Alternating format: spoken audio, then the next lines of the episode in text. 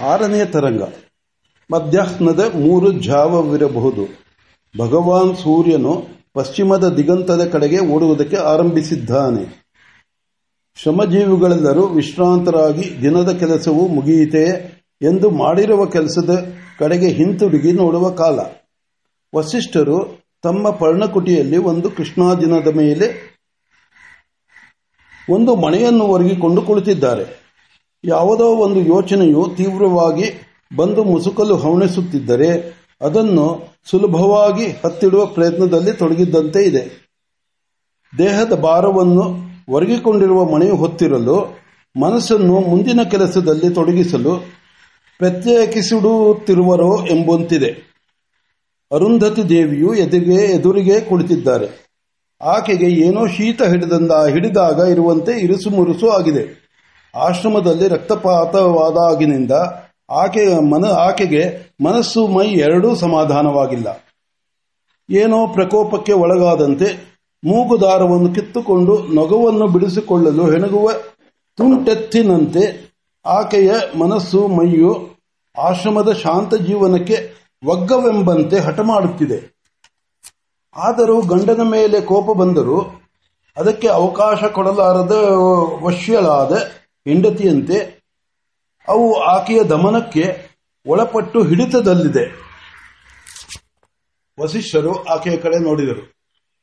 ಓಡಿ ಬಂದು ಎರಡು ಹನಿಯನ್ನು ಉದುರಿಸಿ, ಮತ್ತೆ ಓಡಿ ಹೋಗುವ, ಮೋಡಿದ ಮೋಡದ ತುಂಡಿನಂತೆ ಅವರ ಮನಸ್ಸು ಹಿಡಿತಕ್ಕೆ ಸಿಕ್ಕಿ, ಒಂದು ಸಣ್ಣ ನಗೆಯನ್ನು ಅವರ ಮೊಗದ ಮೇಲೆ ಚುಮುಕಿಸಿ, ಎಲ್ಲಿಗೋ ಓಡಿ ಹೋದಂತಿತ್ತು.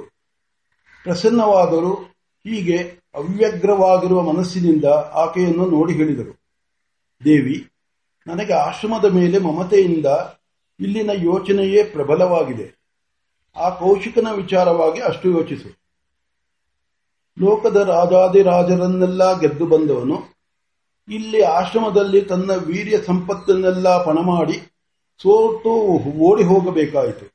ಹಾಗೆ ಆಗಿರುವಾಗ ನಮ್ಮ ಮೇಲೆ ಅವನಿಗೆ ವಿದ್ವೇಷವು ಬರುವುದು ಏನಾಶ್ಚರ್ಯ? ಬ್ರಹ್ಮದ್ವೇಷ ಮಾಡಬಹುದೇ? ಎನ್ನುವ ಲೋಕವು ಇನ್ನೊಂದು ಹೆಜ್ಜೆ. ಮುಂದೆ ಹೋಗಿ ರಾಗದ್ವೇಷಗಳೆರಡು ಮನೋವಿಕಾರಗಳು. ಬೇಕಾದ ಬೇಕೆಂದಾಗ ರಾಗ, ವಿಮುಖವಾದಾಗ ದ್ವೇಷ ಎಂಬುದನ್ನೇಕೆ ನೋಡುವುದಿಲ್ಲ? ಕೌಶಿಕನಿಗೆ ಕಾಮಧೇನುವು ಬೇಕೆಂಬ ಕಾಮವು ಹುಟ್ಟಿ, ಹುಟ್ಟಿತು. ಅದನ್ನು ಪಡೆಯಲು ನಾನು ಅಡ್ಡಿ ಎಂದು ಅವನಿಗೆ ಎನ್ನಿಸಿದೆ. ಆತನ ಅರ್ಥ ಕಾಮ ಪ್ರವೃತ್ತಿಗೆ ನಾವು ಅನುಕೂಲವಾಗಿದ್ದರೆ ಆಗ ಆತನು ನಮ್ಮ ಭಕ್ತನಾಗುತ್ತಿದ್ದನು. ಈಗ ಆತನು ನಮ್ಮನ್ನು, ಇವರು ನನ್ನ ಸಿದ್ಧಿಯ ಹಾದಿಯಲ್ಲಿ ಅಡ್ಡಿಗಳು ಎಂದುಕೊಂಡಾಗ ಆತನು ನಮ್ಮನ್ನು ದ್ವೇಷಿಸುವುದು ಸಹಜವೇ ಅಲ್ಲವೇ? ಆದ್ದರಿಂದ ರಾಗದ್ವೇಷಗಳೆರಡು ವಿಕಾರಗಳು ಎಂದುಕೊಂಡವರು ಅವರೆಡಕ್ಕೂ ವಶರಾಗಬಾರದು ದೇವಿ, ಅದಿರಲಿ. ಈಗ ಕೌಶಿಕನಿಗೆ ಹುಟ್ಟಿರುವ ಈ ಆಕ್ರೋಶವು ಅಕಾರ ಅಕಾರಣವೇ ಅಕಾರಣ ಅಕಾರಣವೆಂದುಕೊಂಡಿರುವೆಯಾ? ಇಲ್ಲ.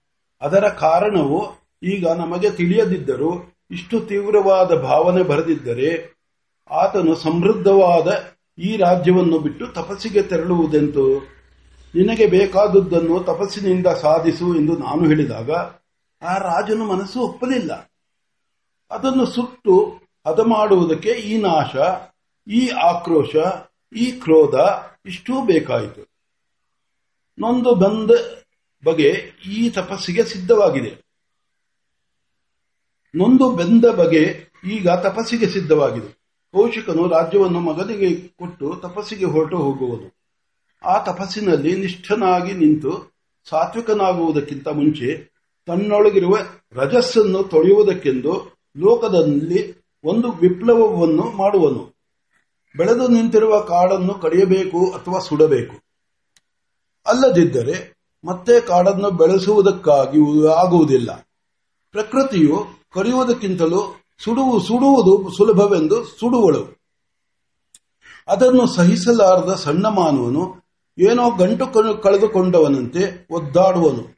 ಬಿಡು, ಮುಂದಿನ ಕೆಲಸವನ್ನು ನೋಡು. ವಾಮದೇವನು ಬಂದನೆ, ಈ ನಾಟಕದಲ್ಲಿ ಆತನದು ಒಂದು ಪಾತ್ರವಿದೆ ಎಂದರು. ವಾಮದೇವನು ಬಂದನು. ಗುರುಗಳಿಗೆ ನಮಸ್ಕಾರ ಮಾಡಿ ಅಪ್ಪಣೆ ಪಡೆದು ಕುಳಿತುಕೊಂಡನು. ವಸಿಷ್ಠರು ಮುಗುಳು ನಗೆ ನಕ್ಕು, ವಾಮದೇವರು ರಾಜಗುರುಗಳಾಗುವ ರಾಜಗುರುಗಳಾಗುವ ಯೋಗವು ಬರುವಂತಿದೆ ಎಂದರು. ವಾಮದೇವರು ಒಂದು ಗಳಿಗೆ ಪರ್ಯಾಲೋಚಿಸಿ ಅರ್ಥವಾಗಲಿಲ್ಲ ಎಂದು ಬಹು ವಿನಯದಿಂದ ನುಡಿದರು. ವಸಿಷ್ಠರು ನಗುತ್ತಾ ಬೆಟ್ಟದ ಮೇಲಿನ ಸರೋವರದ ನೀರು ಬಯಲು ನಾಡಿನಲ್ಲಿ ನದಿಯಾಗಿ ಹರಿಯಬೇಕಾಗಿದೆ. ಆಯಾ ಕಟ್ಟಿನ ಸ್ಥಳ ನೋಡಿ ಒಂದು ಕಲ್ಲು ಕಲ್ಲನ್ನು ಸಡಲಿಸಿದರೆ ನೀರು ಹೊರಟು ಬಿಡುವುದು. ಅಂತಹ ಕಾಲ ಬಂದಿದೆ. ರಾಜ ಕೌಶಿಕನು ತಪಸ್ವಿ ಕೌಶಿಕನಾಗುವನು. ತನ್ನ ಬಾಹುಬಲದಿಂದ ಅಸಾಧ್ಯವಾದುದನ್ನು ತಪೋಬಲದಿಂದ ಸಾಧಿಸಬೇಕು ಎಂದು ರಾಜ್ಯವನ್ನು ಬಿಟ್ಟು ಹಿಮಾಲಯವನ್ನು ಆಶ್ರಯಿಸುವನು. ಅಲ್ಲಿ ಈತನಿಗೆ ಈಶ್ವರ ಅನುಗ್ರಹವನ್ನು ಸಂಪಾದಿಸುವ ದಾರಿಯನ್ನು ತೋರಿಸುವವರು ಒಬ್ಬರು ಬೇಕು. ಏಟು ತಿಂದು ರೇಗಿದ ಮನಸ್ಸು ತೀವ್ರವಾಗಿ ಶ್ರದ್ಧೆಯ ಕಡೆಗೆ ತಿರುಗಿದೆ. ಆ ಶ್ರದ್ಧೆಯನ್ನು ಸರಿಯಾದ ದಾರಿಗೆ ತಿರುಗಿಸಲು ಕೈಮರ ಬೇಕು. ಆ ಕೈಮರ ನೀನು ಎಂದರು ವಾಮದೇವನಿಗೆ ಇನ್ನೂ ಏನೋ ಸಂದೇಹ. ಹಾಗೆಂದರೆ ಈಶ್ವರಾನುಗ್ರಹ ಪಡೆದ ಕೌಶಿಕನು ಮತ್ತೆ ಆಶ್ರಮಕ್ಕೆ ಬಂದು ಯುದ್ಧ ಹೂಡುವನೇ ಎಂದರು ವಸಿಷ್ಠರು ಶಾಂತರಾಗಿ, ನಿಶ್ಚಲರಾಗಿ ಸಮಾಧಾನದಿಂದ ಹೇಳಿದರು. ಹೌದು, ಅದು ಹಾಗೇ ಆಗಬೇಕು. ಕಲ್ಲು ಕರಗಿ ಕನ್ನಡಿ ಆಗಲೆಂದು ಕಾಡಿನ ಒಂದು ಮೂಲೆಯೆಲ್ಲ ಸುಟ್ಟು ಬೂದಿ ಆಗಬೇಕು. ಇದೇ ಪ್ರಕೃತಿಯ ನಿಯಮ. ನಮ್ಮ ಆಶ್ರಮದಲ್ಲಿ ಇನ್ನೂ ಒಮ್ಮೆ ಇನ್ನೂ ಒಮ್ಮೆ ಶಸ್ತ್ರಾಸ್ತ್ರಗಳ ವಿಜೃಂಭಣವಾದ ಮೇಲೆ ನೂತನ ಸೃಷ್ಟಿಯು ಆರಂಭ. ಅದು ನಾವು ಬೇಕೆಂದ ರೀತಿಯಲ್ಲೇ ನಡೆಯಲಿಲ್ಲವೆಂದು ನಾವು ರೇಗಿದರೆ ನಾವೇ ಹುಚ್ಚರು. ವಾಮದೇವ, ಪ್ರಕೃತಿಯ ಹಾದಿಯಲ್ಲಿರುವ ಅಡ್ಡಿಗಳನ್ನು ತೆಗೆದು ಆಕೆಯ ಕಾರ್ಯವು ಮುಂದುವರಿಯಲು ಸಹಾಯ ಮಾಡಬೇಕಾದುದು ಬ್ರಾಹ್ಮಣನ ಧರ್ಮ. ಆದ್ದರಿಂದ ಪ್ರಕೃತಿಯು ರುದ್ರಿಯಾಗಿ ಬಂದರೂ ಸ್ವಾಗತಿಸೋಣ. ಜಗತ್ತಿನ ಹಿತಕ್ಕಾಗಿ ತಪಸ್ಸು ಮಾಡುವ ಬ್ರಾಹ್ಮಣನು ತನ್ನ ಪ್ರಿಯಾಪ್ರಿಯಗಳನ್ನು ಗಮನಿಸಬಾರದು.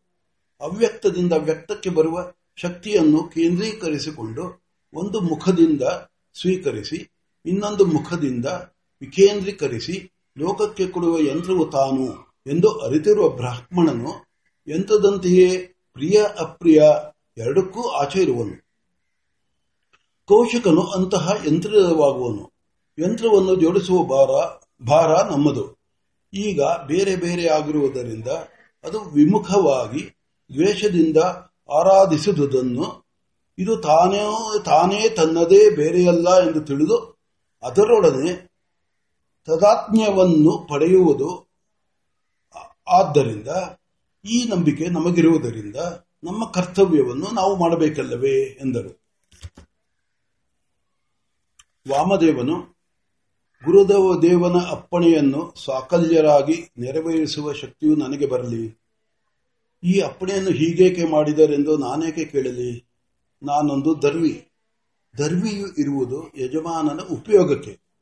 ಯಜಮಾನನು ಆ ಧರ್ಮಿಯಿಂದ ತೆಗೆದುಕೊಂಡು ಆಹುತಿಯನ್ನು ಎಲ್ಲಾದರೂ ವಿನಿಯೋಗಿಸಲಿ ಅಗ್ನಿಯಲ್ಲೋ, ಜಲದಲ್ಲೋ, ಸ್ಥಳದಲ್ಲೋ ಎಲ್ಲಿ ವಿನಿಯೋಗಿಸಿದರೂ ದರ್ವಿಗೆ ಅದರಿಂದ ಏನೂ ಹಾನಿಯಿಲ್ಲ. ಅದರಂತೆಯೇ ಭಗವಾನರ ಆಜ್ಞೆಯನ್ನು ನೆರವೇರಿಸುವುದಷ್ಟೇ ನನ್ನ ಕೆಲಸ. ಆದುದರಿಂದ ಇದೋ ಹೊರಟೆ ಎಂದನು. ವಸಿಷ್ಠರು ಆಶ್ರಮದ ಪರ್ಣಕುಟಿಯ ಗೋಡೆಗಳ ನಡುವೆ ಕುಳಿತಿದ್ದರು. ವಿಶಾಲ ಜಗತ್ತಿನಲ್ಲಿ ಮುಂದೆ ನಡೆಯಬೇಕಾಗಿರುವ ವಿಚಿತ್ರ ಕಥಾನಕದ ಬೀಜವನ್ನು ಹುಡುಕಿ ತೆಗೆದು ನಡೆ ನೆಡುವವರಂತೆ ಅನ್ಯಮನಸ್ಕರಾಗಿ, ಅನನ್ಯ ದೃಷ್ಟಿಗಳಾಗಿ ಹೇಳಿದರು. ನೀನು ಹಿಮಾಲಯದಲ್ಲಿ ಹಿಮಾಲಯದಲ್ಲಿ ಇರು. ಕೌಶಿಕನು ಬರುವನು. ಆತನಿಗೆ ಏನು ಮಾಡಬೇಕೆಂಬುದು ತಿಳಿಯದು.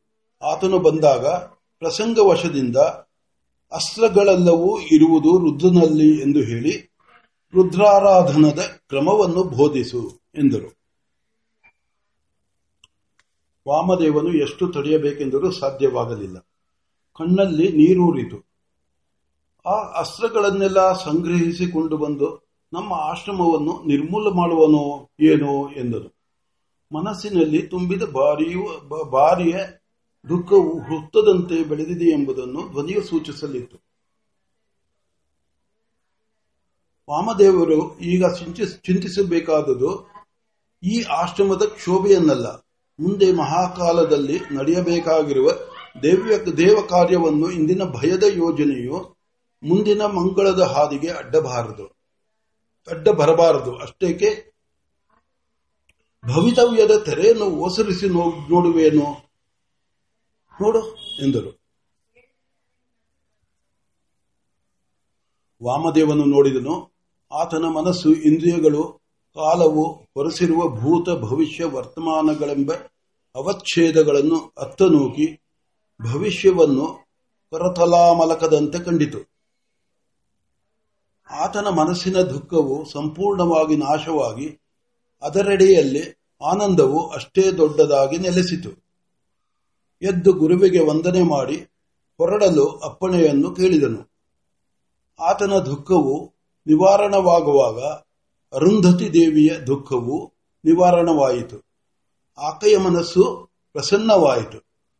ಗುರುದೇವರು ಕೃತಕೃತ್ಯನಾಗೆಂದು ಆಶೀರ್ವದಿಸಿದರು. ಶಿಷ್ಯನು ಗುರುಗಳಿಗೂ ಗುರುಪತ್ನಿಗೂ ಸಾಷ್ಟಾಂಗ ನಮಸ್ಕಾರ ಮಾಡಿ ಹಿಮಾಲಯಕ್ಕೆ ಬಿಟ್ಟನು.